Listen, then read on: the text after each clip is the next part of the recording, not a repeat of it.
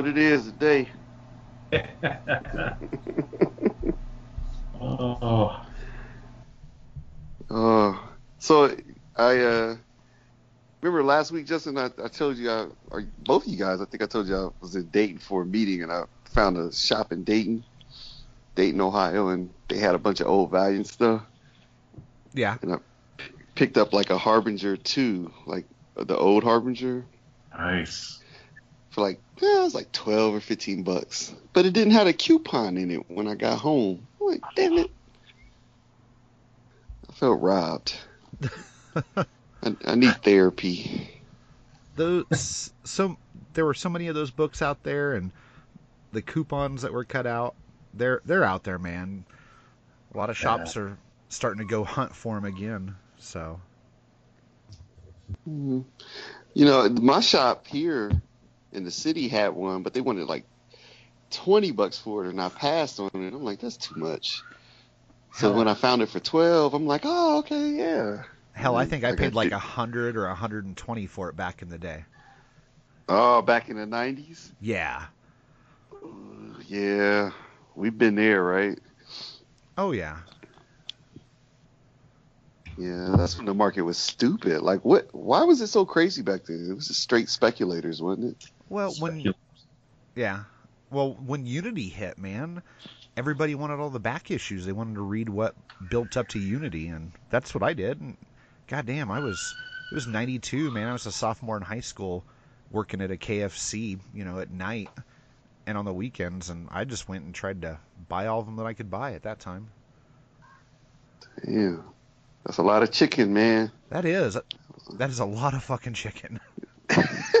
That's a lot of chicken to get that issue for under 120 bucks. Do you still have it? Oh God, yeah.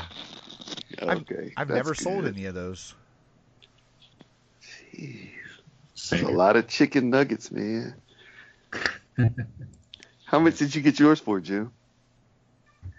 So I have, I, I have four copies of Harbinger One. Two have coupons, and two are without. Uh, I think I got mine, and I've never had them CGC, but they're they're up there. They have to be at least nine six nine eight. Um, I want to say. I let it. I let it cool. Actually, Harbinger One with a coupon. I didn't get mine until after the Valiant craze uh, kind of worked its way out in the, in the 90s after uh, you know, things started bombing and you know the uh, the big implosion, if you will. Um, I want to say I got I want to say like 40 bucks, and then later on I would say maybe 2008, 2000, maybe 2006, 2007 range uh, I started going back, filling in gaps, and I found someone selling uh, Harbies one through six with coupons. I think for like eighty bucks. Yeah, so I jumped on it. Nice. So I. yeah, yeah. So that and just over time, you run across one, and coincidentally, I, I was in a shop today, and I came across the Harbinger one uh, sitting up on a on a shelf for uh, fifty bucks, and I asked the guy behind the counter. I said, "Does it have the coupon?" He said, "Yes, it does, but it's detached." So he, he Mm. opened it up and looked at it. Like fifty bucks is just too high for for a copy with the with the coupon in it, but it was cut out. I, I don't know why they did that, but um, you know, whoever the original owner was. But I, I passed. But it would have been nice to add another one. I just man, I, that that cover's so sexy. Yeah. it just takes me back to, to the days. I mean, I remember when Harbinger one, it it, it flew off the shelf for um, back in the day, and I, and I was like Justin, I was in high school uh, when uh, when those hit, and I remember the uh, I remember the the it, it must have been I think Har- when Harbinger one hit, and it was a hundred bucks, and we were talking to people, it was like, wait a minute. You're telling me this book came out last month or the month before, and they're already selling it for 100 bucks. I think that's what got everyone's attention with what had really happened to the 90s with uh, with the speculation boom and the, the forthcoming implosion. Because I mean, people were buying all the special covers. I remember Silver Surfer number 50, the the, the silver foil uh, edition.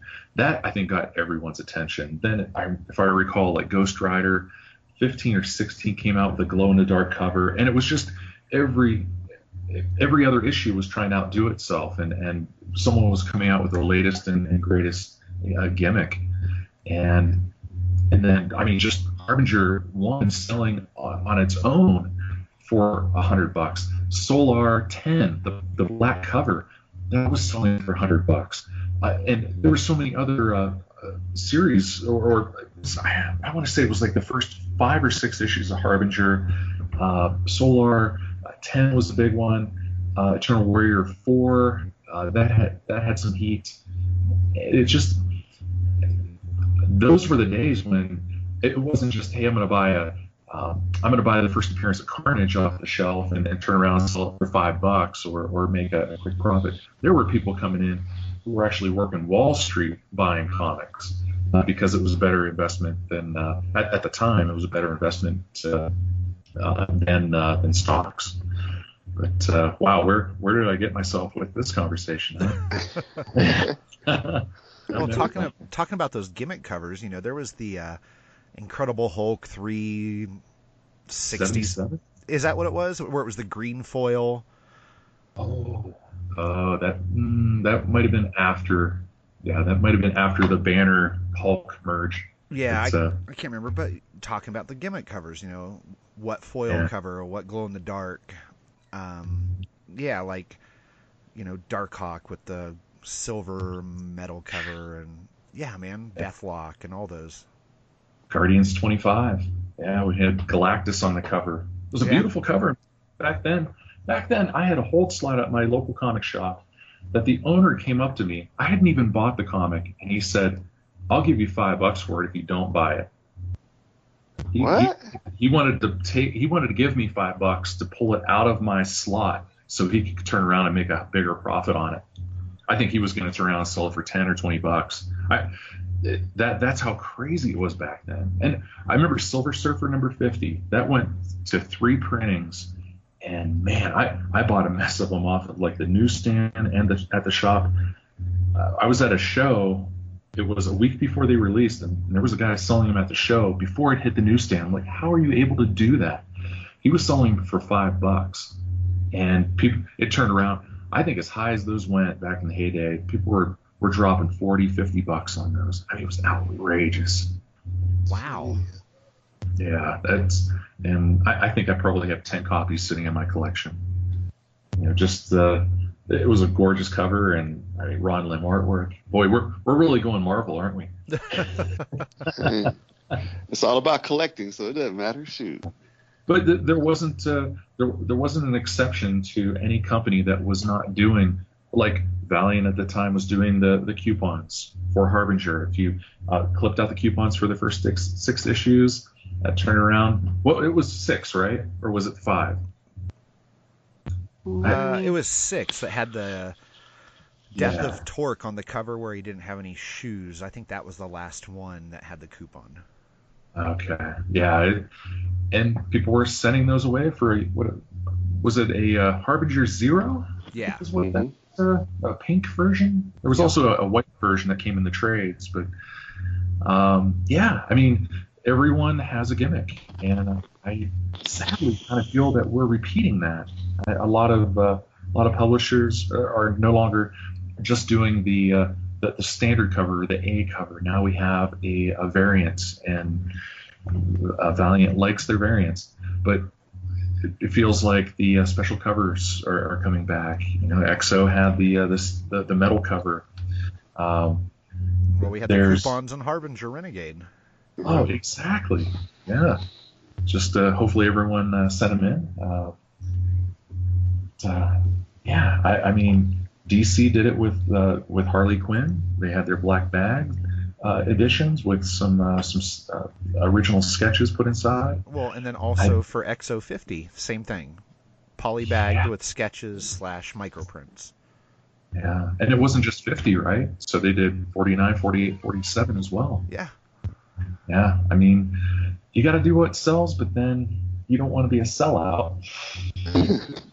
but wasn't it, wasn't it kind of you can well, like you know 40 100 bucks back in the 90s were a lot but you know we didn't have the internet back then. So trying to get a get access to those books had to be it was harder. It was a lot harder. I mean you were totally dependent on your local comic shop or you know trying to pre-order stuff. And those books a lot of the value books you know they were kind of out of the blue so nobody knew. So you know you would just normally think like okay this book is coming like harbinger one is going for 40 50 60 bucks 100 bucks.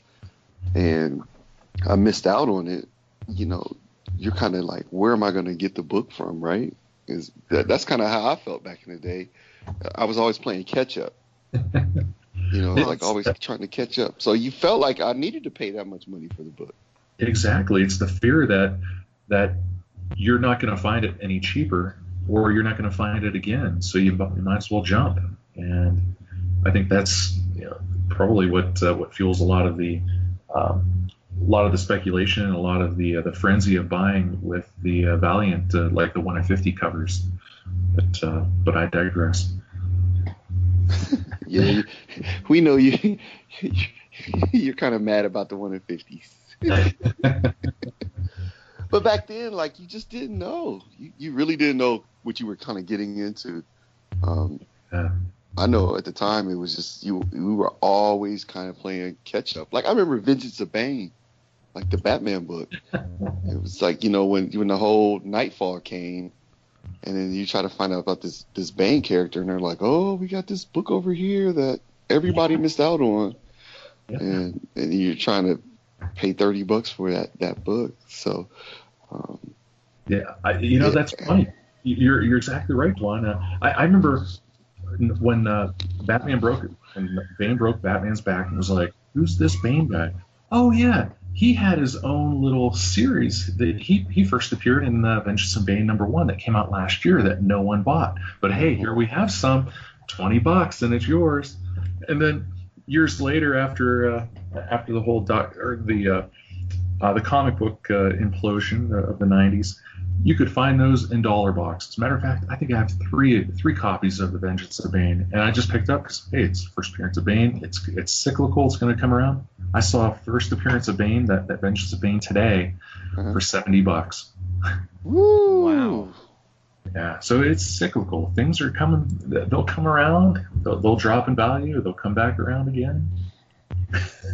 That's that's kind of, you know, we were talking about uh, with the Harbinger three book. Is it? Is it am I right? The one in twenty Yeah, I with mean, the first appearance of Livewire. yeah, we've got one on eBay right now with exactly two minutes and 58 seconds to go. Eight bids, and it's 48 bucks. You're- I've got it pulled up. I'm watching it. yeah, Justin has his finger on the trigger.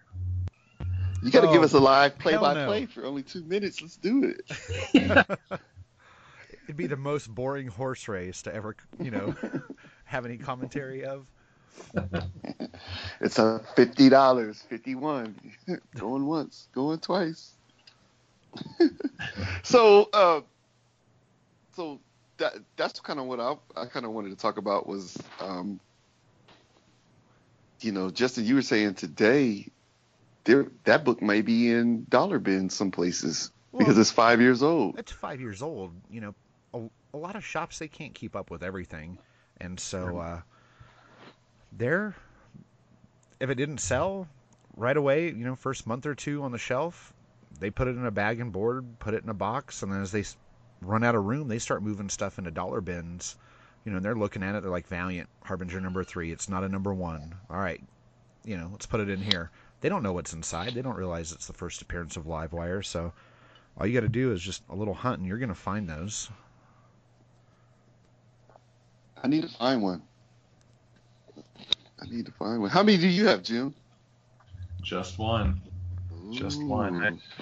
I, I uh, I typically don't get multiples when it comes to the like the one in tens, one in twenties, one in fifties, unless there's a, a, a, unless I find it on the uh, on the rack at a you know at a local comic shop. If, if it's if it's on a rack for a cover price, I'll, I'll jump on it. But I typically don't buy multiples um, to to that level. Yeah. So what what's driving the book? Is it just the Livewire? Like everybody's anticipating Livewire is going to have a, a big impact going forward. I think so. I mean, with Secret Weapons being uh, a Livewire centric book, plus uh, Ninjak versus the Valiant U coming out this year sometime. That's right. So I mean, you've got a female character that is not just a Caucasian cookie cutter character, that is Yeah. a very powerful um, character within the universe, which you just don't see. So there's so Yeah. many things working for this character, but I don't know. Let's find out. We're at the last 17 seconds on this book. Let's see what it closes at. It's at 48 currently, and I think it'll probably hit about 60. But I could be wrong. Are you actively participating in the bidding? Oh God, no! I don't need another copy. Especially at the price. Well, You sound like you're a Saudi prince. I don't need I don't need another stallion. I have four thoroughbreds. well, it sold for 52 bucks with nine bids. So wow. A one in twenty. yeah.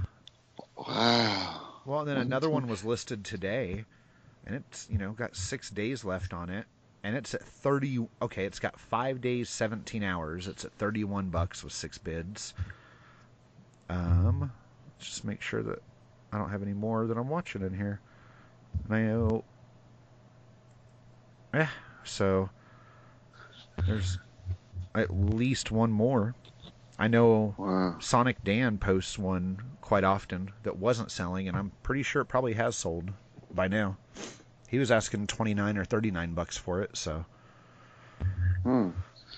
Well, you know, you told me about the book a few weeks ago, and I went to a, a local shop in town, and they had the A cover for a few dollars. I picked that up, but uh, no one in twenties. So catching up again. That's the theme of the show. Catching up. wow. So okay, so let's talk about what do you guys think about trying to catch things on the front end.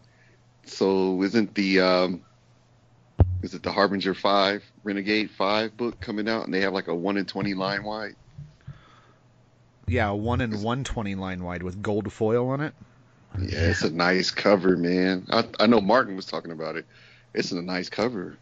But what I wanted to talk about is um since I came back to Valiant, I think in 2015 they had a one a line wide 100 or 1 in 20 Dr. Mirage book that was going pretty high at first and then I forgot what book came out last year that was like a 1 in 20 line wide. So what do you guys think about you know the the high price of getting it earlier does it does it really pan out over time that that's a a, a true price for the book I would I wish I would have had about 10 more Harbinger 8 Lemire line wides, hmm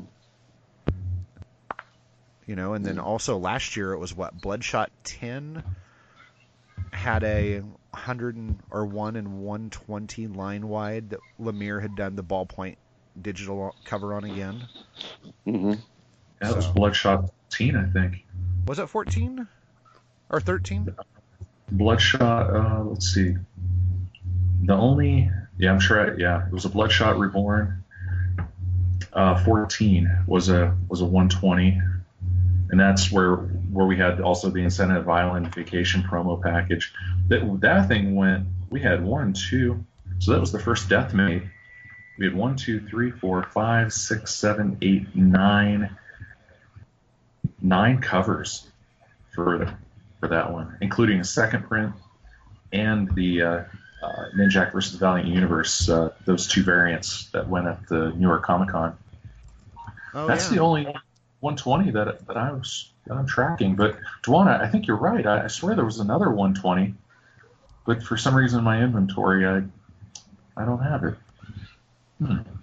All right, just not Get seeing a it. quick look. I think I think there. I know that the Doctor Mirage one was there because they had the old '50s kind of spooky cover, and then you're right, the Bloodshot Reborn one, and then the Harbinger one.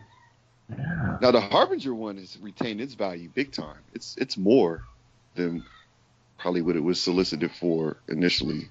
Which Harbinger was it? Harbinger eight. Harby 8 Mm-hmm. Uh, was that the, the cover C? No, it was I. I can't remember if it was cover C or D, but it was the 120 by uh, Jeff Lemire. Yeah, the ballpoint pen one that was like on white notebook paper. Ooh. Um, I'm gonna have to check that out because Okay, so according to the database, Harbinger 8, 1 and 125 line wide, that's the only 1 in 125. And then there's a Mm. 1 in 120 line wide that was uh, the forthcoming Harbinger Renegades number 5. Because you can filter it in the search under ratio. Oh, you guys are smart. And so there's a Mhm. 1 in 100 line wide. which one was that, Justin? Um, I'm sorry? Oh, what, what was that last line wide that you mentioned? The last line wide that I mentioned is Harbinger Renegade 5 that comes out in July. Oh, Renegade Five. Okay. And then we've had two 1 in 100 line wide variants. One of them was doc, uh, Dr. Mirage Second Lives, num- number one. It looked like an EC Comics horror cover. And then uh, the only other 1 in 100 was Bloodshot Reborn number 10.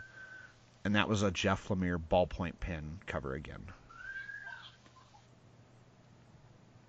But so, do you think they they hold their values? I know we said the Harbinger Eight one. You know, obviously that that's kind of a book that a lot of people are try, trying to get or get more of. Right. But the Dr. Mirage book, I know you can still get that one out there at a few shops, like Oh. online. I grabbed one for like ten bucks uh, Yeah. last year. I knew what it Mhm. was. They had it priced at a a little shop that it's called Second and Charles here in Colorado, and yeah, I picked it up for nothing. So Yeah, it's still out there. And then uh, you can still even get the Bloodshot Reborn book, the Yeah. Lemire cover, because everybody was thinking it was going to be the next Harbinger Eight, and they probably, you know, they think they bought more. So that that was my whole point with this on this Harbinger Renegade Five. I know this is like a huge book, but I, what is DCBS wants? What is it like a hundred and? Jim, you probably know. You guys know this more. It was like a hundred over a hundred bucks for this that book, right? For which one do I? The the Harbinger Renegade Five, one in twenty Is it one in 20, 120, one in twenty line line variant? That's coming out the solicitation on DCBS. Yeah, let me let me check because I think I think you're right. Let's see. I know you like you always send us a a, a chat message about how crazy the one in fifty prices are Oh yeah. every month. Like you're about to Yes. Yeah, they're asking 150. one fifty. So there's 120 gold foil line wide. This is Harbinger Renegade number five, uh, cover F. You're asking 150 dollars for it. Uh, wow. yeah, that's um, my. I, I'm I'm not going to order uh, this copy through DCBS. Um, I'm gonna I, I'm gonna look elsewhere. I, I'm gonna look at look forward to through various other avenues. I, I think that I, don't know what DCBS is doing, but uh, I'm not too happy with uh, how they're pricing out their, their 50 variants and uh, and and higher. Well, that's that was my whole reason for posing the question because I think I got caught last year maybe on that Bloodshot Reborn cover, and I paid a lot of money for it. And like like you said, Justin, you after about a three weeks or four weeks to a month, you can get the book for a whole lot less than what, what, what I paid for it from DCBS. And the prices are only going up on DCBS. I mean, we had to, to talk Yeah. about the Ninja covers. I mean, they were, what, 60 bucks, 50, 60 bucks coming out the, the gate. Now, those ended up being good buys um, because the secondary market, those books are going over 100 bucks easy. Yeah. Um, but these line wide variants, I mean, it's like we're, we're we're chasing this Harbinger eight kind of. What do I? How do I want to say it? We, we're thinking all these big line wide ratio variants or chase variants are going to be like Harbinger eight, and they just haven't really panned out that way. Well, I mean, Shadow Man 5 has a 1 in 125 variant that the cover's by uh, Rafael Grampá, hmm and it's awesome, and the value of it's about 150 bucks, and none of them pop up on eBay anymore. So, I mean, it's a really tough book to get, and it came out in March of 2013. And it, you know, it's a 1 in 125 variant that Valiant had done. Not a line wide either. And it it's tough to find. I'd love to have an- think- another copy of it, but you know, I'm not going to pay 150 bucks for that one book. So do you think that's just because it was early on and it wasn't a line wide variant? Like that was early on in Valiant, like the Harbinger Eight, the Shadow Man book. That those were, you know, when, when people were still getting reintroduced to Valiant. So I mean, to have a one and one hundred variant then, that those books have to be the print runs have to be. I'm assuming are really low. Yeah, I mean, uh, about 108 copies of that book are out there. That's crazy.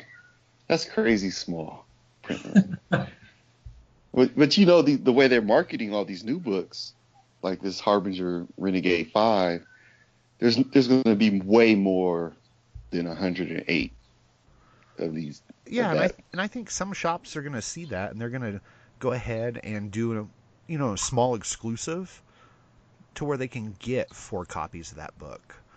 And if they can sell four copies of that book at 100 bucks or 125, they're close to breaking even on that exclusive. Yeah. They use us, man. They use people like us to break even or make money because we want a damn book. right. Well, we don't want to get caught without it. Yeah, it's like damn. It's like the, the you know the, the girl you dated in college, and she ends up being a supermodel.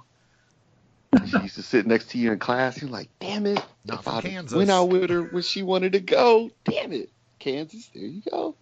No, there was nothing like that there. Yes, there was. You just don't want to admit it because we're recording.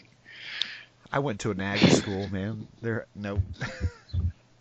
Uh, you know, it's like band, ag schools are like bad band camp, right? You know, True. I have some hidden gems in there, man. I got a story about that too. I'll tell you later.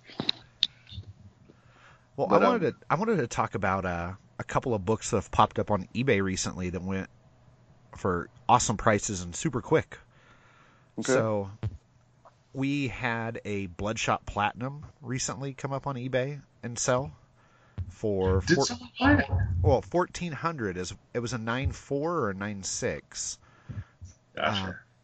and uh, a friend of the show, Steven, sold that, and then also uh, an X-O 15 Kotaki error with the Quantum and Woody insert instead of the X-O 15 interior pages. So it was like uh, a Quantum and Woody one with the X-O 15 1 and 50 wrap put on it. Mm.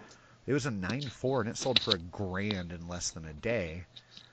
Without blinking. Yeah, and right now there is a Bloodshot Zero Platinum for 3600 on eBay and there is a Kotaki Error 9.8 for 3200 on eBay. Ooh, ooh. I think those are priced a little too high right now. Well, I Um, mean, the Bloodshot Zero Platinum that sold on ComicLink sold for what twenty five hundred, and it doesn't have as many views as people that look on eBay for comics. Yeah.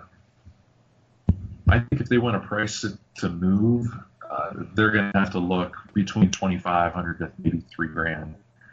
Uh, those prices seem a little steep. Yeah, both of them are high, Yeah. but it's interesting to see the amount of people that are watching them on eBay. yes. I think Valiant's caught a caught a, an eye with a lot of people. I mean, not just the Valiant fans or like us. I, I think that people are looking at uh, well, look at the the Ninjak, the the one in fifties, uh, like tw- 24, 25, 26. Uh, those disappeared before they even hit the stands. Uh, and people are turning around and flipping those for 150, 175 bucks. Uh, and th- those aren't just Valiant fans that are watching this stuff. It's it's catching attention. They they realize how how much uh, we're, we're just rabid fans. Well, And and That's uh, a Drop the Okay. money. go ahead, so is that? Oh, I'm sorry. So Jim, is that like what you were saying about the old VH1 books, um, where you had like stockbrokers buying buying those books because they were saying they were sound investments? So like you have people coming. So you're saying people are coming from the outside, saying, you know, I may not read Valiant books, but shoot, it's some of these variants. If I can get them early, I can flip them and, and double my money or more. Yeah, I it to me it feels like the '90s are back. I, there's there are certain issues that you you can call it. You, you can you can look at it and say, all right, this uh, this variant that's coming out, I know I'm going to be able to flip it and make 20 bucks, or I, I know if I if I get this. Well, take for example Savage One. Uh, we had Dinesh come on various uh, forums and say, hey guys, just want to give you a friendly heads up. Uh, this is probably one of our most underordered books, uh, which means that the, the 1 in 50s are going to be ultra rare. That created a frenzy. So people knowing we had a couple weeks out, people were doing all their all the legwork, trying to find uh, shops that maybe weren't in the in the know on it, just hoping to get a good deal. I mean, I I, would say that uh, people who were able to buy them at what the at the at what that one in fifty cost was back then versus how much they sold it on on eBay, they were probably making ten times the oh maybe even uh, they were making anywhere between ten to thirty times profit how much they spent on, on it. And that to me it's that's that's better than buying a stock. That's quick money. If you're in the know and you know how if you've seen the trends in the industry you can pick you can pick comics like you can pick stocks and there are people out there dropping the money for it so um, take it for what it is Uh, there's uh, uh, there are those flippers out there Yeah. I mean, And look- go, go ahead. I'm sorry. No, looking at the census right now, so March 22nd was when X-O number one came out.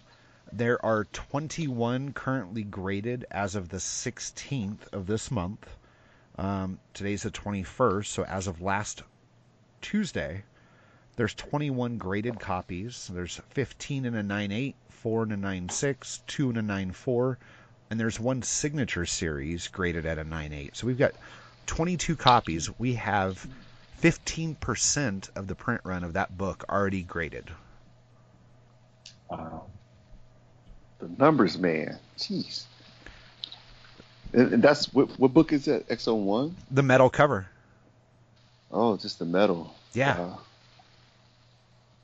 Well, we talked about that the last issue. That's pretty much where people are kind of boxed in now, and that's they're thinking that may be the only way they can make money off the book if they're trying to flip it. Right, but ju- it it's flabbergasting that one book has 15% of the print run already slabbed. Yeah. And it's not even been two full months. Tomorrow it'll be two full months, the 22nd. So With you such a that- delicate book, yeah, I I would say eventually upwards of seventy five percent are going to be uh, graded. It's just such too delicate of a book not to have graded. Yeah. No, I- I think you're right. I think in two more months we'll see it hit about 40 to 50 percent will be graded, I, and you know by the end of the year, you're right. I bet we see like 75 percent of those books are graded. I bet we're at one, you know, 125, 150 easy. Absolutely. Seventy-five percent. So is it just to preserve the book because everybody thinks it's so valuable they don't they want to protect it and get it graded, It's or a thirty-eight dollar investment to slab a five to a fifteen hundred dollar book, five hundred to a fifteen hundred dollar book, depending on the grade. Yeah. You know, can you imagine one of these in a nine nine or a ten? I know you're hopeful to one on yours. I haven't got the books from Uh. Ronnie yet, but imagine if you got a nine nine. Yeah, that'd be tough to get, but yeah, to your point, nine nine. Yeah, that'd be a super rare jewel. I feel like mine's a nine nine. There you go. There Jeez. you go. Yours a ten. Yeah. Damn it. just- I got to get you mine to, to send in, brother. Hey, anytime if we can work around your schedule this week or next week. I'm waiting on uh, one more of the X-O number ones to come in. It's a UK exclusive, and then I'll have five of every one of them, and then I then we can get I can get those in your hand, and same to you, Dewan. I've got I'm gonna have like two boxes to send you, so Just, just let send me an invoice. Damn it. And I'm gonna send you back. Uh, uh, I have the Spider-Man 300 I bought back in the day. Amazing Spider-Man 300. yeah, Let's with, see if yeah, see if we can get that pressed and um, slabbed and see what it see what it comes back. I'm not. I don't know if it's going to be anywhere like a nine eight or nine six because I think the pages are turning yellow a little bit, but it's worth a shot. yeah. Did you get it on the newsstand or did you get it from a comic shop? I got it actually at a show. Like that was my holy grail when I first started. I wanted that book. Nice. I think I paid thirty bucks for it at a little hotel comics, you know, convention or whatever they had. And was pretty good. I don't know if it does it matter if it's like a newsstand or not. Um, to to quite a few people, yeah. Okay, I'm learning. I don't know. Um, I'm downstairs now, so I'll look at it and see. I'll pull out my uh, crates and see what it's see Well, what we have here. There's a nine six number three hundred that's a newsstand that's selling for five twenty on eBay right now. And then a Don't tell my wife. It's one way to get out of the doghouse, my man. Temporarily, right? so you said it's selling for five hundred? Yeah, I mean, let me just sort these by price. You know, a nine eight is crazy.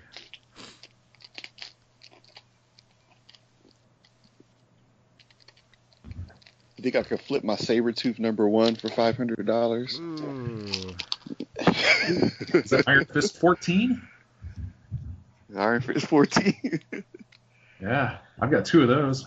Nice. there, see. I think I've got a 9.0 and a and a floppy.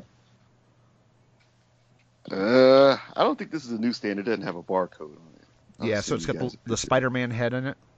Mm-hmm. Yeah, it's those are still selling good. I mean, a lot of and I don't collect it, you know. So Jim would probably be better to tell you, but you know, a lot of people from that era want the newsstand and a direct market version. So Yeah, Yeah, that's Jim.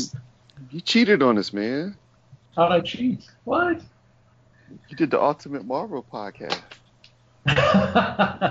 oh, yeah, that, that was fun. Uh, Jack reached out to me because he knows I, I'm a, you know, a big Guardians fan, and, and uh, or he saw me mention. Uh, we have talked here on this podcast how, uh, much I love Star Lord. And, um, yeah, he reached out to me, and uh, it, it was an honor to, to sit in on it. Uh, it was a good discussion, just theorizing and, and giving our, our opinion on what we thought. I mean, for any movie going fan or any comic book fan, it was it, it's hard not to not to like uh, the Guardians uh, franchise.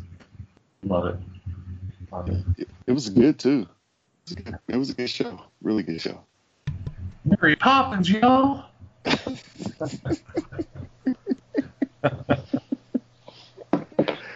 Oh, so we also saw what's those those uh, X-O covers that that they were giving out at C2E2 at the uh, at the bar. Was it? There was one listed for two hundred dollars. Two ninety nine. Yeah, it's got fifteen days left. There's three people watching it, um, and then I think one sold. Um, What extra cover is that? it's It's the, the B cover, yeah. What is it? the the flat that they, the one I sent you. Oh, and Dawn, thank you so much. Uh, it, man, I owe you a, a case of beer. Don't worry, man. Don't worry about it. I so they're selling a flat for how much? There's a ninety nine. two ninety nine is what it's listed at. It's a thirty day auction, and it's halfway through. There's fifteen days and an hour to go. So Yeah. That's too much. That's too much. Yeah. I mean, I hope the person gets it. You know, I don't want to ever, you know, poo-poo somebody who's selling it. If they can get that money for it, do it. But I would, I couldn't pay that much for that. no. I mean, That's it's too much. nice, but wow, that's outrageous. Two ninety nine. I mean, how are they basing that? That that's my thing. Are they just throwing it out there to? um See what the market will will, uh, will sustain. That's, I mean, yeah, I, I can say that my uh, my Amazing Spider-Man 300 is worth five hundred dollars. Well, maybe to me, but it's only worth that much if that's what someone's going to pay you for it. Mm, yeah. yep. And that and that flat is what? I what do you guys think? I think the flat's worth. I could see if you had if if you got the A and the B cover flat and try to sell it for three hundred. I still think it's too high for the pair. You know, maybe seventy five a piece, a hundred a piece. Well, If some you of had the set. some of the original X-O number one from 2012, there were about 10 to 15 make readies available. Those are they're stapled. No, they're not even stapled. They're just the folded comics, and none of the edges have been trimmed. And I know Mhm. one of those sold for 500. I don't know, two years ago. But it's 2012. I mean, this is 2017 where, you know, people are starting to look for these these type of things. Well, there was a couple of the chromium covers for Armor Hunters that were given away at the retailer breakfast. Mhm. and they were signed by Rob Venditti, and it was six of them. It was one big uncut, so it had one of every one of them except for X-O. There were two 26s on it, and those when they first came out were going for 500, but that was six covers all attached and chromium. So Oh, I mean, I think these are a little high, and Wow. you know. And there are two auctions currently. There's one for 249 that ends in three days, and there's one for 299 that ends in 15 days. I think if they were to cut their price in half on something they were given for free, they would probably Mhm. sell right away. Yep, I agree. I know some people. Well, that day we're selling them for way less than that. You know, when we were there, Yeah, it. Um, yeah, I mean, think about it. I mean, you give the people who who are there getting them for you, you throw them a couple dollars for the to be there. They pick it up for you, and what the fair value of the cover is. And, I mean, you're under a hundred bucks. I mean, to me, to me, I just. But like th- that chromium cover you were talking about, I've got two of those, and I got them for 20, 30 bucks, yeah, like within the last two months. You know, because somebody had them in their shop, just and they were moving their shop, and they were just sitting in the basement. It's like they were trying to get rid of them. Yeah, that's awesome. I mean, um, I don't know. Well, what do you guys think about Rapture? It comes out Wednesday. Is there any spec Uh, value on that? Uh, Rapture is awesome. I think it's awesome. Uh, I I'd pick it up. Uh, are you specking like the the the ratio variance, like what what they would go for? Yeah, I mean, I'm pulling it up right now. Um, I can't remember off the top of my head. Didn't you guys say they're already sold out at a few places? Well, it comes out this coming Wednesday. There is the 1A, the photo variant. There are two different photo variants. There is a 1B, a 1 in 10, a 1 in 20, and a 1 in 50, which is just the black and white sketch of the 1A cover. So they're, they're doing the same thing they did with some of their other books. Yeah. Just doing the sketch variant, like Sav- with Savage. Savage. Yep, exactly. Mhm. Absolutely. They're just repeating that formula. Right. Uh, I'd I'd bite on it. For Oh, yeah. reason, I, I don't think I don't say Rapture is going to be a slept-on book because if you look at the preview art, I, it just I fell in love with it, just there. But I don't know. I I haven't picked up on a lot of buzz on it, um, like the X-O hype he had. So I would think this is definitely, in my opinion, like if you're chasing variants, get it. Well, I mean, so we've had a lot of chase books for some of the summer events. Like 4001 had, you know, um, all of those different chase books. You know, it had the 1 in 100, which was a black and white cover, um, and it was a black and white by Clayton Crain of his, you know, color work. And now you can pick those up for a lot less than cover. And then if you go back to. Book of Death, we have the same thing. We had that mega, or not the mega cover. Um, it was I'm pulling it up right now. Book of Death. They put a lot of Book of Deaths out there. I mean, none of those books are really hard to get. No, but you know they did have a, a chase variant. I mean, there were a lot of retailer exclusives, hmm and then there was the four connecting covers. But you know they had a one in sixty for number one. Um, the Paolo Rivera cover that was green and it had Tama on it, and you just see uh, Gilad's right arm, and you could you can pick those up for like eighteen to twenty bucks right now on eBay, if that. That's just like we were talking about. You know, which one of these, some of those line wide variants aren't. They're not going to hold their value. They're just not. They pumped that Book of Death up, and weren't weren't those books returnable also? I'm I pretty think sure. Book of Death was were returnable. They they were. My my uh, LCS told me. He said that's the only reason why he picked up so many because they were returnable. Yeah. In that case, you know those those chase variants are. they're going to be plenty out there. Um, to where you know I don't think they're going to hold their value. But Rapture, I don't. It, it's not in that same. It's not in that same ballpark. But it's their summer. know, maybe- It's their summer event. Are they promoting it like it's a summer event? They're not promoting it like Book of Death. No. So it, that's my thing. They put it seems like they they shot their wad on X-O. They put all their their money and their their effort into X-O. Um, to where I think Rapture is secondary. That leading to my point.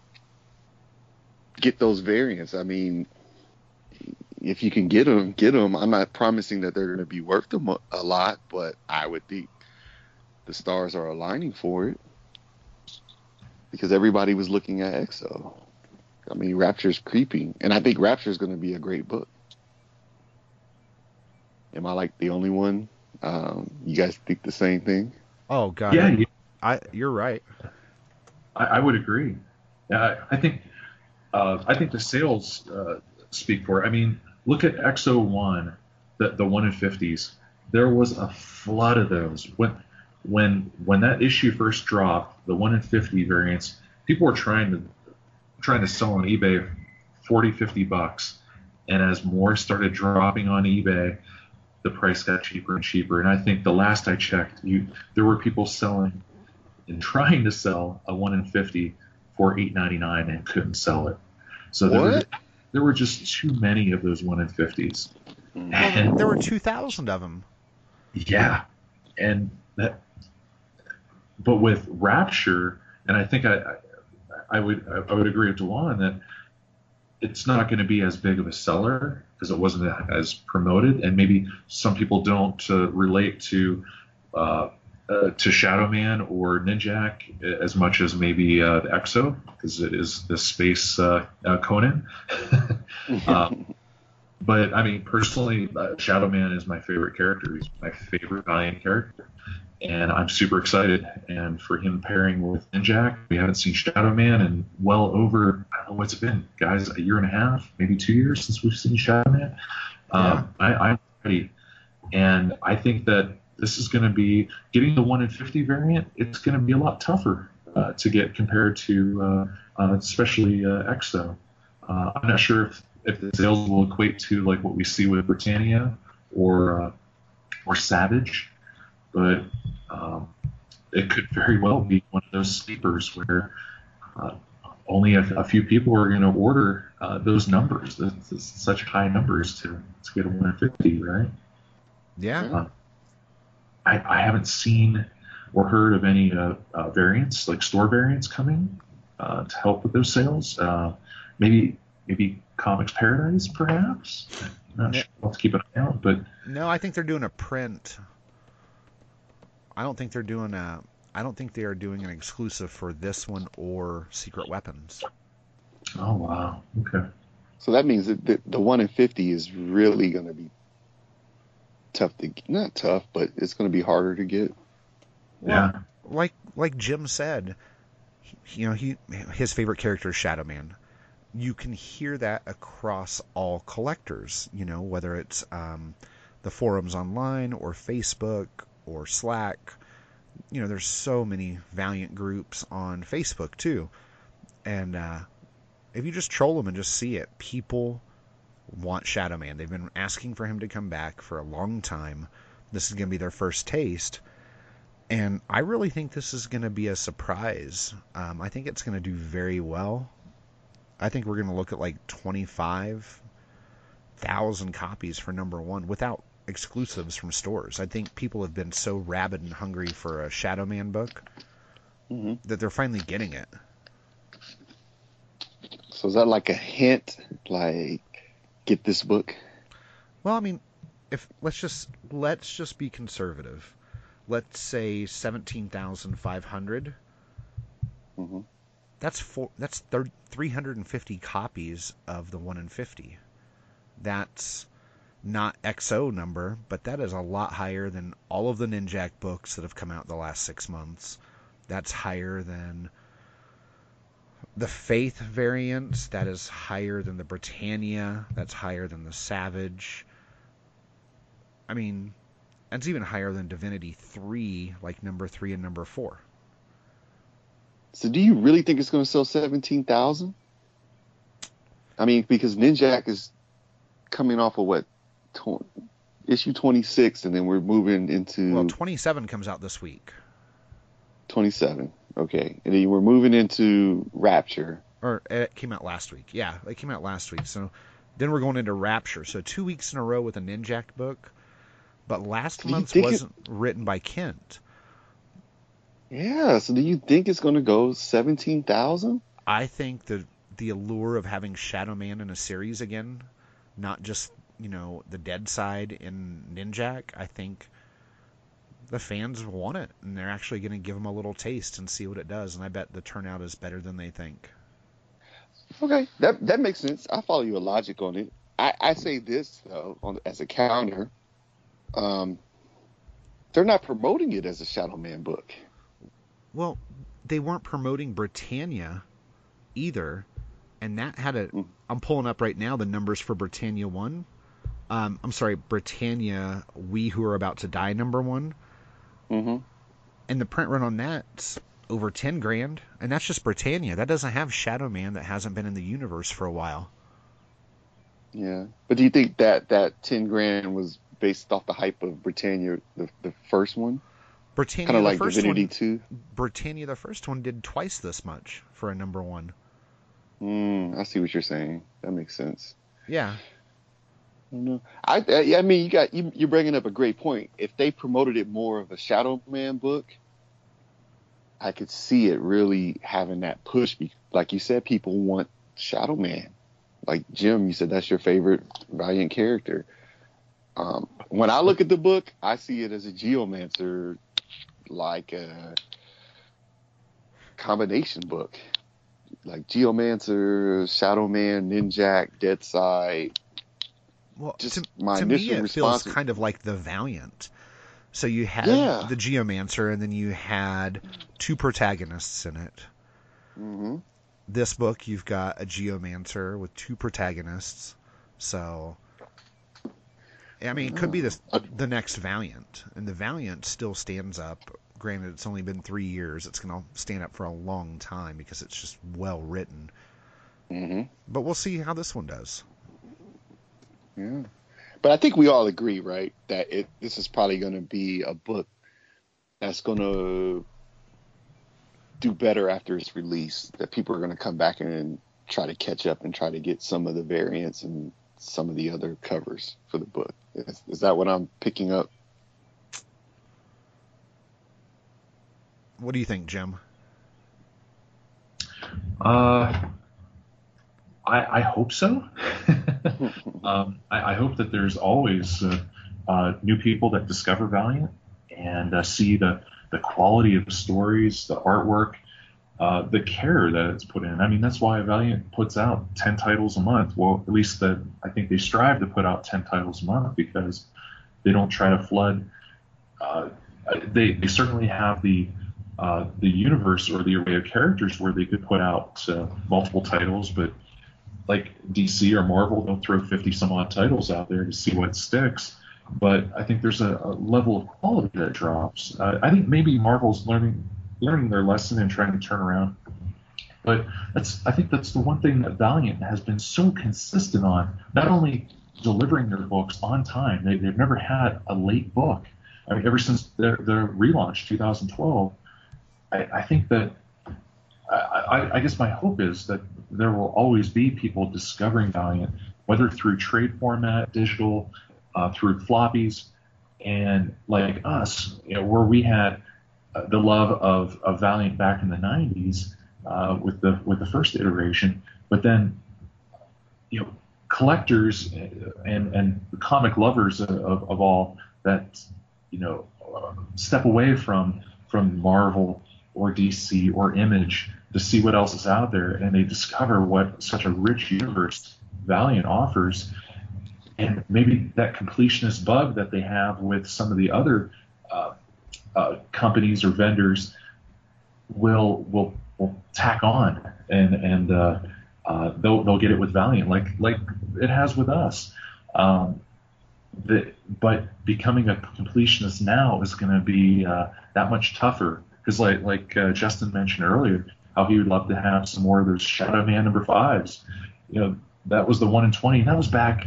Uh, was that four four years ago? Yeah, just a hair over four years ago, March of 2013. Yeah. So um, the the odds on finding those, it's so rare because, like us, we get it and it disappears into our collection forever. And unless uh, unless there there's some some people that are just wanting to unload and or turn around and make some good money, and, and uh, there are that segment of people who have walked away from the newsstand saying I'm not going to buy floppies anymore. I'm just going to stick with trade or hardcovers. Well, that, that's fine. I, I think uh, uh, different levels of maturity as a collector or reader, uh, you'll get that. But man, I mean, some of these tough books. I look at Savage One. That in fifty. I, I don't know if it's ever dipped below 250. I mean, you're gonna make money. So for Rapture one, if it's, I don't know. I, I guess uh, as a collector, um, I, I hope it's gonna gonna get there. Um, as a s- a speculator, I, don't know. We'll, just sit, sit back and I don't know. I, I just want to sit back and see what the market uh, how the market handles. Well, let the market dictate. To give you some perspective, right here, April 2nd, Savage number one sold ungraded for $152.50. Damn. And again, that, that's April 2nd. There were 12 bids and only four bidders. So there were four people after that particular book for 152 bucks. Wow. And that's that's that's way after the book came out. Right. Still, you know, you normally we see, you know, the book comes out, it has a lot of buzz. Like I think the the one Savage Raw number one, one in fifty went. The first book on eBay didn't it go for seven hundred dollars? It was like something 880. like that. Eight eighty, yeah, eight eighty, because those are probably the people who had the fear of missing out and they wanted to get the book. So then after all those people get satisfied, then the prices kind of drop or you kind of figure out if the inventory's low. So you're saying just in that in April, it's still going for 150 some odd dollars. So the demand is still out there for the book. That's amazing. Yeah, Yeah. For a Valiant book, for a Valiant book, that's amazing. Absolutely. I mean, it doesn't hold its value like Divinity number one, one in forty, the Lewis Yeah. LaRosa cover. There's one that just sold on eBay for six hundred and forty nine dollars, graded as a nine eight today. Damn. Right. You're like our comic book stock trader. You know, like all the the current market price. Dude, how many links do I send you guys in a week? A week. I might not say anything else, but I'll pop a link in there and let you guys, you know, see it. And uh, yeah, I mean, recently Jim and I both posted that um, there was on Comic Book Invest. Mhm. One, you know, Valiant is in one of the top books there. Let me pull it up. Um, Was it? It was the Ninjak 25, one in 50, wasn't it? yeah, and Yeah. you know, and we just talked about that last podcast, and uh, there's very rarely coming up, but there's one up for uh, 149 that sold. There was a graded 9.6 that sold for 160 bucks just two weeks ago. So I mean, they are definitely books that people are after, but I really think the allure of the Darks being on the cover by Ben Templesmith is the reason. Plus being Yes. a one in fifty. It's a sexy cover. Oh, It's gorgeous art. Oh, definitely. gorgeous. You know what's kind of frustrating to me is I ordered mine from DCBS and they kind of split my order up in two, and I finally got it. I think last week, and it's not like perfect condition.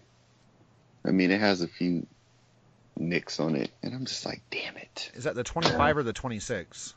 The 25. I don't know if you got your video on. I'll, Yeah, that's the Jenny. Frison cover for yeah, issue yeah, 25. Yeah. Because I've Yeah, got your just got a 24 little- copy still. I know. It's with it's with Uncle Justin. It's fine. Yeah. But uh, no, I just haven't sent books out in a while. But um, No, it's, it's no problem. It's, no- it's safekeeping. I know it's safe with you. yeah, but um, no, that book, and then you know we had a Harbinger 25 one in 50 Barry Kitson cover that was graded 9.8 that sold for 365 bucks. We also had a Shadowman 13 1 in 50 Shane Davis cover in a 9.8 sell for 515 Damn. and uh, I sent you guys links. That was May 15th, so that was 6 days ago. So, yeah. So it almost seems like if you can get the early, the earlier, like the first three years of Valiant books, high ratio variants to get them slapped because they're holding their value big time. But what oh, about yeah. the Ninjak 23, 24, 25, and 26? Are we going to have that same thing happen in three years, like what we're seeing for these earlier 1 in 50s? Heck yeah, you know, and this is what I said before, because the Ninjak run was so long, and then they Valiant kind of tipped their hand in the sense if you were paying attention and said, you know, the Kindt run's coming to an end. We're going to do a one in fifty, right? That's going to be hard to get because people aren't buying that Ninjak book like that, especially when you're going up against all the, all, you know, all the lead up to to the XO1 book. So people were not looking at Ninjak, and then they throw a one in fifty out there. That's going to be a hard book to get, and they're making, you know, we said this before. They're making the shops hold true. You have to order damn near fifty books to get the one in fifty ratio. That's going to be hard to get. Yeah. Period. And and Ben Templesmith did issue 23 and 24, Mhm. but he also did Shadowman 13, Mm-hmm. which is a very hard book to get. And he was actually supposed to do four covers for these Really? later issues of Ninjak. He and I were talking about that. And he goes, Yeah, this Mhm. was originally supposed to be four covers that I was doing, but they're ending it at 27. So Damn. So does he have the original art out there he's willing to sell? it's been bought. A, a Oh, gentleman, oh really? yeah, in Illinois picked it up. He bought the covers to 23 and 24. So What about the 20? It seems like he had another cover that Valiant didn't use. I think he Uh, had That's two what I more, was saying. but I don't know um, where they're at. Like if they're Hmm. completed and he's willing to sell them, or you know they had originally talked about doing four covers. He got two done, and then they were like, "All right, well we're good." You know, you never know. But Right. he'll be at the Denver Comic Con this year, Jim. and I might uh, have a chance to go actually. So Oh, nice. might yeah might be attending. I, I've been there every year, so I'm, I'm hoping the stars are aligned. Uh, there's an op- opportunity I'll be able to go. Nice. But Which uh, I want to ask Justin, uh, how much did those Templesmith original art uh, covers go for? I have an If you- idea, and I was I sent him an email about that too, but I had just missed out. And I think they went for like three hundred or three fifty. So Man, that's not bad. no, That's not bad at all. Yeah. and there's a gentleman here in Colorado that has the Shadowman 13 Templesmith cover, and you met him at the barbecue, Jim. Jake. Oh, no kidding. Yeah, he Wow. and his wife and the baby came. Yeah, Yeah. he is a huge Templesmith fan, and he got the cover for that for about half of what the covers just recently sold for. So Oh man, that's fantastic. I'm happy for him. yeah, Well, that's a steal. Jeez. This guy. and I found him a copy of that book for like 25 bucks, and I was like, hey, here's this book for like 20 or 25 bucks. It's misspelled. You should pick it up. And he finally pulled the trigger, and now that book's, you know, if it were graded out at a 9.4, 9.6, 9.8, it could be two to 300 bucks itself. It could be worth more than he paid for the art. That's ridiculous. It's That's ridiculous. for those, for those who are listening that aren't familiar with Ben Templesmith, he's the one that uh, uh, created the uh, uh, 30 Days of Night, which Yeah. they uh, uh, turned into a film. Yeah. And he's the guy that I was bitching about on a couple episodes at C2E2 that, I mean, you have to pay for him to do a cover for you big time. Yeah. Yeah, he's not cheap at all. Well, he paints the cover too. He'll draw it, and then he'll do the watercolor or acrylic paint on it. And you know, mm-hmm. it it'll take him an hour, hour and a half, and that's time he isn't, you know, selling prints and whatnot. And so he's in high demand for everything. It's just super small niche for Valiant, but what he has done for Valiant, people devour. He's worth it. He's definitely worth it. Oh yeah, And he has the suits. He has the suits to prove it too. those black I suits. mean, man, his suit. You, you just when I saw him, I had never met the guy. I didn't know what he looked like. When I saw his suit, I said, "That's a man about town right there. That Yeah. guy knows what he's doing. That he that suit, it, thousand dollar suit. He could have paid two fifty for it, but it's a thousand dollar suit. yeah, Damn it. he, wears the suits well. Yes, yes he does. Yes he does. Yes he does. Very much so. Very much so. And uh oh, just circling back, Jim, you, you were talking about how Valiant hasn't missed uh, a release deadline ever since what 2012.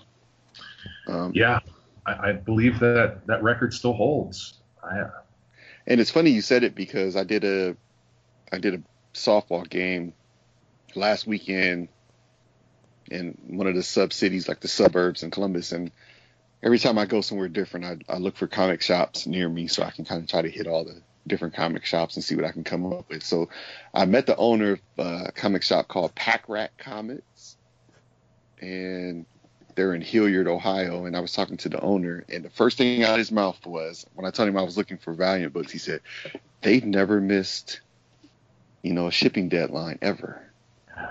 And I guess they're uh, Eisner Spirit of Comics Retailer Award. I don't know what year they were. He was mentioning that like one of that's kind of one of the bigger awards for a comic shop. I guess I'm I'm not sure. Maybe you can tell us more about that, Justin. But he was very impressed with with Valiant Books and how they had never missed. You know, they never have been late on shipping their books out, which is I, I think it's um, looked over a lot for Valiant. You know, compared to other other retailers. So that was just my little two cents there. So people are recognizing it. That was that's my whole point. People recognize that you know, Valiant may not be the big big dog in the room, but they they're doing a lot of good things um, Oh, in the in the industry that that get recognized by people. Yeah, I mean, I think, you know, it, it speaks loudly to Valiant always always having at least their cover A books out um, on release date that are solicited. You know, cause I think we're still waiting for issue number four of Black Cat versus Spider-Man. You know, for 12 years now. Don't quote me. I, I, I could have missed that. It might have come out. I don't know.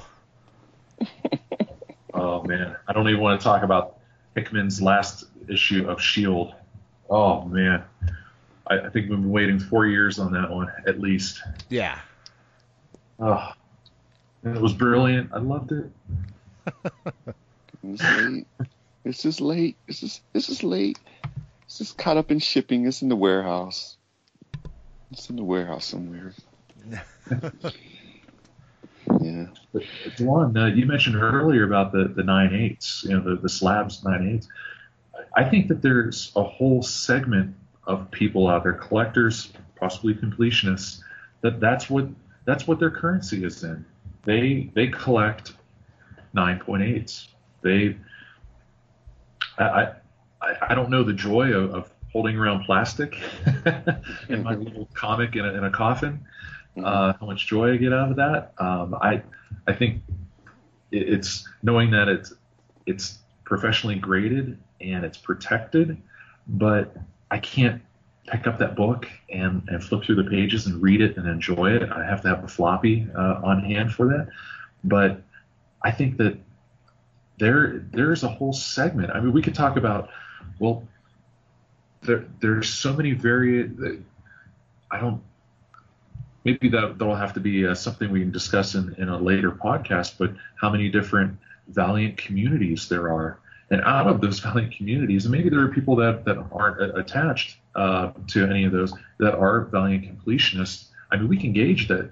Heck, there might be 50, 75, 100 uh, Valiant collectors out there that get every single issue like we do, and every single copy. So uh, there's a lot of competition and uh, people who are coming on. uh, Like uh, one of the comments I was going to make earlier too. I, I think after the movies drop, and it brings in more readership and more collectors to to the uh, to the Valiant to the community, it's going to make it just that more tougher uh, to uh, to be able to to get all these issues. It's going to increase competition.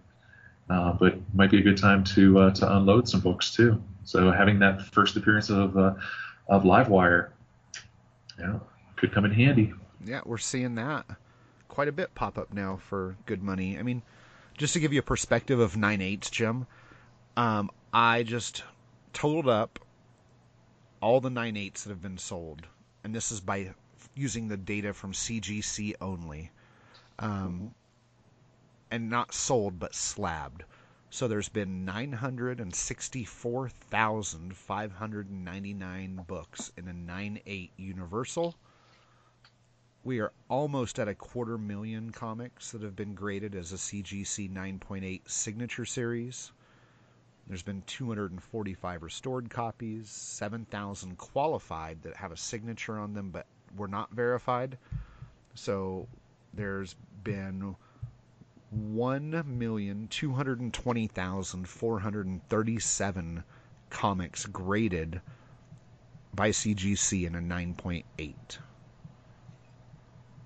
And that's any book or just Valiant? That's any book. That's just Mm. very broad spectrum. hmm But uh, I can When see you're what talking- Jim's saying. Yeah, talking about Go ahead. currency, people want those books. It adds value to a comic book. You're insured when you trade that that a dollar is worth a dollar. So a nine eight is worth a nine eight. Exactly. Yeah. So it's like the Bitcoin of comics, right?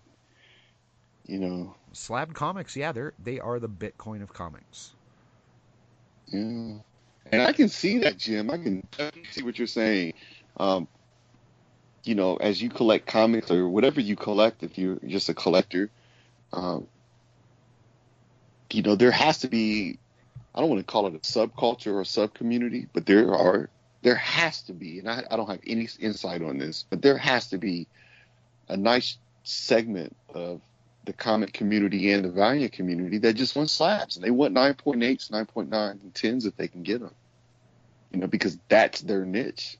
That's what they want. They may get floppies, but they like slabs. And I think when I came back to collecting Valiant, I was on the internet and there was a guy in the military, I think, and I think all he did was collect slabs and sell them and, and, and things like that. So that may be, I, I agree with you, Jim. That may be, and, and, and Justin also, that may be uh, a community. Maybe we need to get somebody on one of our episodes that that's their thing so they can speak more on that. Because I think, I know I overlook it a lot and I don't think they need to be overlooked because I, it probably be, would be interesting for people to hear their side of collecting more so than just floppies. You know, I think that's interesting. Maybe we can get maybe uh Steven right now is in Spain, but maybe when he Mhm. returns and before Jim gets his move 100% started, you know, Mhm. like before the truck arrives and you're trying to load it up and laptop's one of the last things to go. Maybe we can get together in another week or so and see if Steven's available and we can kind of get a a slabber's insight to Valiant cuz he's got over 1200 slabs Damn. and just Valiant Damn. related. That's amazing. Yeah, I'm interested in that. I want to know what, yeah, how that works, how he does it financially, and you know, th- now does he sell them also, is, or is he just keeping him in his private collection? I think he does a bit of both. I think he sold the 9.4 Bloodshot Platinum on eBay for 1600 because he picked hmm. up the 9.8 through ComicLink. So he got himself a better copy and then he sold his lesser grade copy to help offset those costs. mm Okay. I don't know. Does he have an agent? Do we need to call his agent? I can send him a message. He and I we're we're we're actually pretty good friends, so Okay. yeah, we need to get him on. I think that's what they said. A couple people initially said we there's a few people we need to get on, and we probably should start maybe doing that because that's interesting. I I just want to sit there and listen to slabbers. Is that what they call themselves, slabbers? I That's a G-rated term, folks. Yeah, right. exactly. you know, and then there's the the people that collect only the signature series. So they'll take their book, get a somebody to verify it. You know, and there's a gentleman by the name of Scott in Florida that does that. Um, he goes by Doodlebird everywhere, and then also um, Jesse Isdebski, Dirtbag Sailor. He does a lot of slabbed books that are signed. I mean, he's got a complete run of Divinity Number One the first series, all four issues, every variant as a signature series book. Damn, Yeah. So that's a lot of a lot of Kindt signatures, a lot of Lewis signatures. You know, Brian Reber did the coloring on that, and so uh, yeah, he he has a link around for his uh, his grouping of books on the census, and it's impressive. He did a little story with it. He did some coding in HTML, and just the link is super impressive. Just the time, and then you know he's owned a couple of the covers from that. So Yeah, he's has a pretty impressive original art uh, collection. yeah, Legendary. Legendary. yeah. He's got a he's got a man cave, one room that is, you know, probably a ten by ten or ten by twelve room, and every wall is covered with framed original art just from VEI. Mm. So how how is? Yeah, he's the man. I need to go visit him. How's uh how's this new signature series working with Valiant that they're releasing? Is it is it with Secret Weapons or whatnot? Uh, that they're doing this signature series again? Enlighten us, Jim.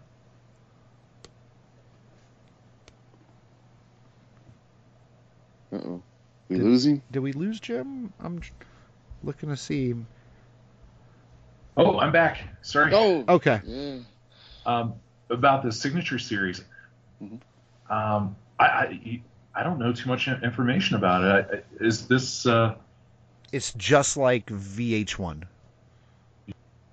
like the VVSS? Uh, Yeah. hmm But I, I agree with. I had the same comment that that Jim does. It's I hear about it, I don't know how to get it. I, I know the tweets say talk to your local comic shop. Well, Uh, what they need to do is know. up their order for July to get 100 copies of Secret Weapons spread across all the covers and ask for one because just because you do a, you know, you order 100 copies doesn't mean you're going to get one unless you order it.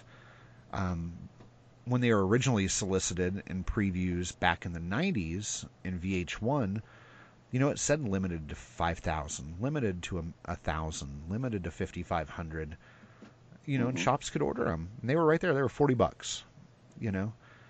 But nowadays, you have to order 100 copies of the Secret Weapons number one, and then the shop's still got to pay for it and then sell it, you know, to recoup some of their costs of those 100 copies. So it's hmm. So they have to ask for it. So even if they ordered hundred copies of Secret Weapons and they don't ask for it, they won't get it. It's on their order, their diamond order form. hmm Just because they, you know, if there's a variant, they're not going to get it just for nothing. They have to just mark it down. And 100 copies of the, you know, cover A, B, C, whatever to get that 1 in 100. They it won't be just automatically given to them. Okay. And they still have to pay Yeah, for it. You know, it's another comic. Diamond is ruthless that way. They're not friendly to comic shops. They're not going to just give them, you know, a you know, a cover price of a book just because they want to. Diamond's not they're not there to help the comic shops. Yeah, I hear that every week. Every I go into to my local shop, they're not very friendly to Valiant. Um, not the Valiant, but the Diamond. So basically, the shop has to order hundred copies, ask for the book, Yeah, and on- it's just like a variant, Yep. like a variant it's cover. exactly what it is. okay. And who's signing it? Do we know who's signing the books? good question. Eric Heisserer is going to be signing it, the writer. Mm. and you know it's going to be witnessed by Fred Pierce and Dinesh. Um, Fred was he actually witnessed some of the original ones in the '90s. Um, it might have all of them. I can't remember. I'd have to dig them out to look at them. But there were like 14 of them originally. So Hmm. Yeah, that those. Yeah, that, I, I just didn't know anything about it. I don't. I didn't think they do did a good job of uh, promoting it to, um, you know, the to, to people like us. I, I didn't get it until you explained it. I had no idea. I didn't. I had no idea how to get it. So, um, I'll be chasing that one.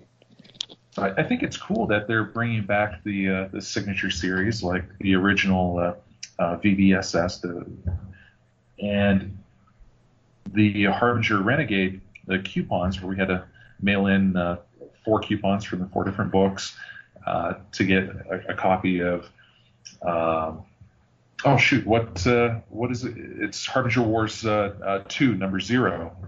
Correct. These are two things that uh, that they're kind of repeating. It was successful, and and we look back on it to, and, and kind of uh, giggle warmly, uh, like it's what they did with uh, with with VH1. But what are the new things that we're going to see with uh, with Valiant Entertainment? What what uh, what new things are we going to see? Um, what what type of covers or promotions are, are we going to see? It seems like they're repeating. Uh, maybe it's a tip of the hat to uh, uh, to the age old, you know, to the previous uh, uh, Valiant iteration. But what what new things are we going to see? Well, haven't we seen that? We've seen the Mhm. Unity Golden Ticket. We've seen a metal Mhm. cover on X-O. Yep. Um, They send out free books to comic shops like the Unity Red. They've sent out the Shadowman Black. I mean, Pull box, var- pull box variants. Excellent. I, I set it up and, and Justin just dunked it. I mean, you know, and they're still celebrating the 25th anniversary of Valiant this year. You know, because some titles have been out now for 25 years, and so I think that um, doing this VVSS is a nice homage and a revisit of something from 25 years ago. You know, they attempted to do that with um, what was it, Shadowman 13, Unity 1. You know, where they actually had you know Bart Sears sign the cover on Unity One, and that was their VVSS. But you know that it's not a VVSS; it's just a printed cover that somebody had signed, you know, digitally. But actually having Eric Heisserer's um, signature with the certificate that is an homage to what Valiant had originally done is pretty damn cool. And I like it. I mean, I may be weird, but I loved when Wizard did the little coupons that you had to cut out and send it to them. And six months later, you got your book. Maybe a year later, you got your like one half edition books or your your X-O one halves. I like cutting out the coupons, you know, and Oh yeah. that's just being an old fogey and that's kind of how we grew up if you wanted stuff you cut out upc codes on cereal boxes and saved Yeah. them up and sent stuff out so i thought it was cool I, I, I never thought it would be big to where valiant would get a big boost out of it but it was something where you know valiant recognizes the old fogies in the room and says we're going to do something for you you know, to, to kind of bring back that memory. I mean, because that's kind of some of us kind of just we're just chasing that old feeling we had when we were kids collecting these books, and that Oh, kind of brought back those old memories to me. So I, I liked it. I tipped my hat off for Valiant to Valiant for that. Yeah, I'll, I'd like a, a Valiant uh, X-ray glasses.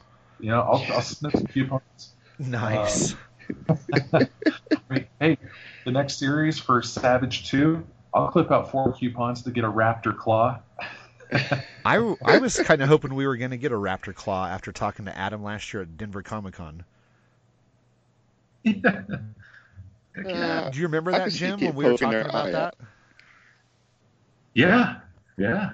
Yeah, he was. I, I don't. I, he must have been joking that they were going to do something because we were talking about the XOX, and he was like, "Yep, and wait till you get the Raptor Claw." And I'm like, "What?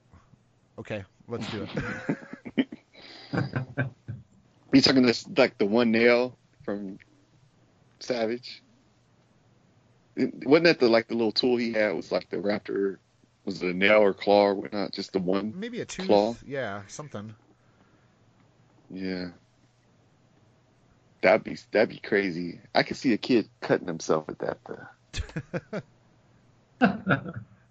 It's no different Maybe than that's the why- axe. Come on. I was just going to say that. Yep. Yeah, Is the axe metal? Is it like really hard metal? Oh, yeah. it's heavy. Is it? Yeah, it's no foam Nerf axe. I mean, it's it's metal with wood, and that shit's sturdy. So you could pick up a charge on that. Like if you had a few beers and walked outside and started talking crap to the neighbors, you, you get in trouble. Yeah. Yeah. Oh, yeah. that would be brandishing a weapon. Yeah. I won't be having an axe or a claw. Just letting you guys know now. Don't need any charges.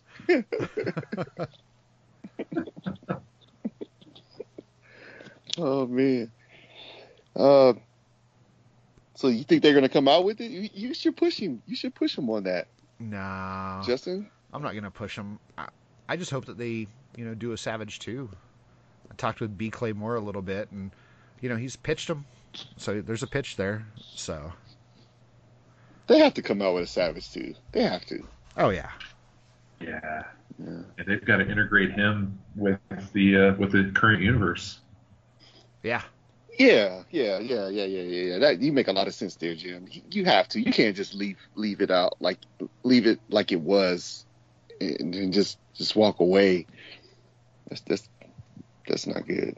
Oh yeah, I, I, I I'm not sure who, you know, how they're they're going to bring him in or what the first team up will be, but will they tip the hat to uh, X-O and Turok when they used to team up and that was successful? We had Bart Sears as the uh, the artist, but uh, maybe we'll see a Savage X-O once uh, uh, we see.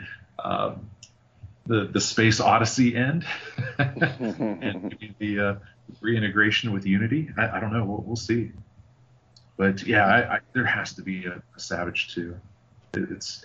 I, I think the, the first one was was too sexy, and I think LaRosa is probably biting at the bit to draw more dinosaurs. probably. Oh, you know that. But you know, he and uh, Mico are doing an arc for X-O, right? Or are they doing? Oh God, I can't remember what what they're doing. But yeah, Mico and Lewis are sharing a book. Yeah, it's- aren't they doing that with X-O? Aren't they like? Is that the book that they're shifting like every arc? They're they're changing yeah, Dwan. I think artists. like hopscotch, where one arc's uh, uh, uh, one artist, the next, and so forth. Gives them time to prepare and meet those deadlines, so they get their books out on time. Yeah, I st- I still I don't know how they're gonna do it. It doesn't make any sense. I can see Savage and War Mother coming together. It's just a lot of a lot of that. Both of those characters seem like they would have a really really good story if they came together and kind of joined up or, or met up for a while. I think you can get a lot of a lot of good Oh, story out of that. That'd be interesting to have you know, War Mother as a pseudo mother to uh, to say. Yep. hmm That's interesting. I love the whole idea of War Mother. I can't wait. Can't wait for the series. well, um, yeah, that's Lewis and Mico are teaming up on Bloodshot Salvation with Jeff Lemire. mm, Excellent. yeah. I believe So Mico. Lemire- I, I believe they're both doing an arc for X-O, but I those two guys are teaming up together to do Bloodshot Salvation also. This Bloodshot Salvation does the does it seem like Old Man Logan or you know like the Logan movie that just came out? Do you are you picking up on that with this Bloodshot Salvation with the daughter? I'm waiting for Jim to, to reply first. You know, Dwan, that's that's a good point. I didn't even uh, pull that connection. Uh, but uh, yeah, there's uh, um, oh man, there, there's so many reused uh, uh, storylines or, or plot plot lines. I don't know. Tropes. the- yeah, tropes. Thanks, Justin. I, I'm sitting there. I, I'm reading uh, uh, Silver Surfer, which uh, you know is is one of those titles by one of those other companies, and uh, I grew up loving Silver Surfer. He was one of my favorite characters, and then it, it dawned upon me that here, uh, uh, uh, the uh, oh shoot, uh, the the writer of Amazing Spider-Man is also doing uh, Dan Slott's. He is doing uh, Silver Surfer, and and he gets a lot of criticism here and there, but I don't know. It, I think he just brings out fun storylines. And uh, Mike Allred is is doing the art. Just love Allred's stuff. And I'm reading it, loving the series, and then it dawns upon me now that Doctor Who is back on the BBC, it just ah, son of a gun. That's Mhm. why I love Silver Surfer so much because of this uh, uh, Silver Surfer's love interest, uh, Dawn. She's traveling around the universe with him, they they've duplicated this idea. This Silver Surfer is just a Doctor Who. It's a it's a trope, and it just ah, it kind of crushed me a little bit. But yeah, are, are we seeing that within uh, some of these other series? Sure. I and uh, the way that Lemire is is crossing uh, various uh, what is he still doing what he does Valiant, Dark Horse, and Marvel. So He I would be just left surprised. Marvel. Oh, did he leave after Old Man Logan? Yeah. hmm Uh-huh. I mean, if you So- look at if you look at Bloodshot Reborn, every arc is a different trope. Bloodshot 10 Yep. through 13, you know, we've got Mad Max. No, I mean, seriously, we really do. We have a futuristic dystopian community, and everybody's out to get fuel. It's Mad Max. I mean, I loved it. It was gorgeous. Mm-hmm. Lewis's art on it was phenomenal. But every arc was a different trope. It, it was, while the art and the stories were really good, it was very cliche. It was a very safe story. And so, comparing Bloodshot Salvation to Old Man Logan, you're spot on. Yeah. It's a And he's safe. not hiding it either. He's not hiding it either. He's throwing it out there like, yeah. hey, I'm going to tell this story based off of this old story, right? Oh yeah. Which one would argue that that's what uh, what modern story is? It's just the retelling of older stories. I mean, like you can have an author uh, take Shakespeare and translate all the characters of, uh, let's say King Lear. I'm going to turn that into a big 12 issue arc of X-O, or name your uh, name your title. It's uh, there. You're never going to get away from uh, the common themes or uh, the common struggles like man versus man, man, man versus himself, man versus God, man versus the environment. You know, it's I, I think there's all you're always going to tread on some commonality, but the way that some writers bring out just brilliant ideas. Uh, Neil Gaiman, thank you. Um, um, yeah, but uh, great point, Dwan. And uh, Justin, uh, awesome for bringing that out, man. That's what we do here. Yeah, man, we went from collecting and we're, we're reviewing books now. Uh, we'll save it for those second tier Valiant podcasts. Right. oh, did uh, Martin kind of got pissed, didn't he? After you, we were reading the uh, our uh, iTunes reviews. and Yeah. Somebody said that we were their favorite podcast. Martin did. He didn't take it too well. No, he he really didn't. Speaking of which, we got another review. Do you guys want to hear it? Sure. Uh, it's entitled "Great Information for Diehard Valiant Fans." Five stars. Um, an entertaining and eclectic look into current events in the Valiant universe. Great stories and insight about collecting comics, and a bit about how market forces impact comic book prices.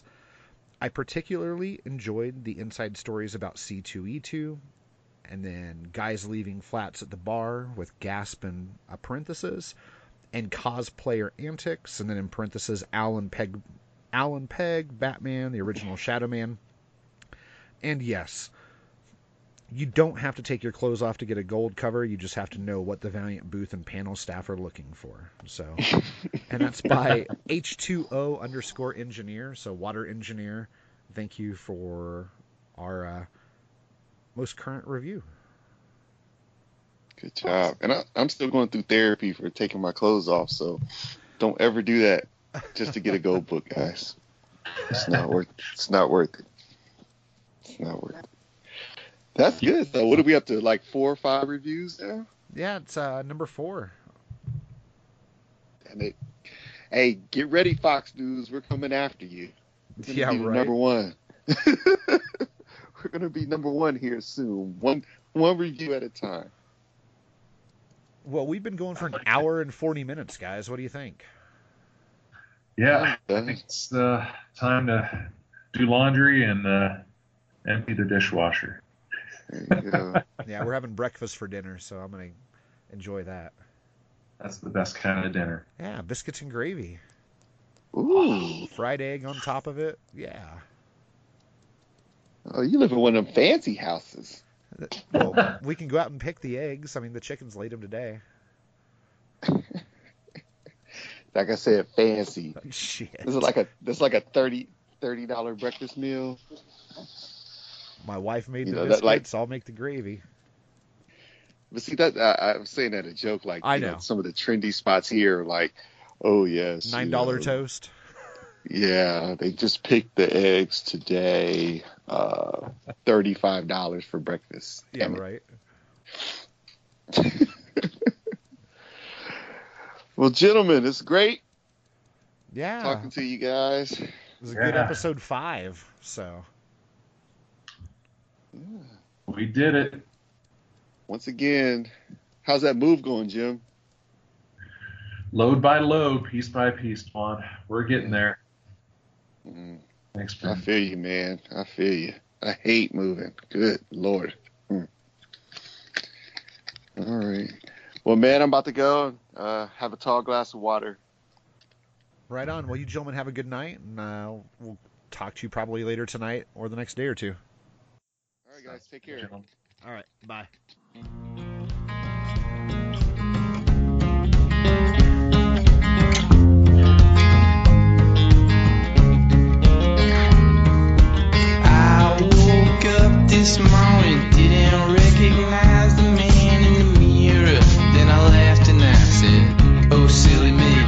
That's just me. Then I proceeded to brush some stranger's teeth, but they were my teeth, and I was weightless, just quivering like some income in the window of a restroom. I couldn't tell you what the hell it was supposed to mean, but it was a Monday,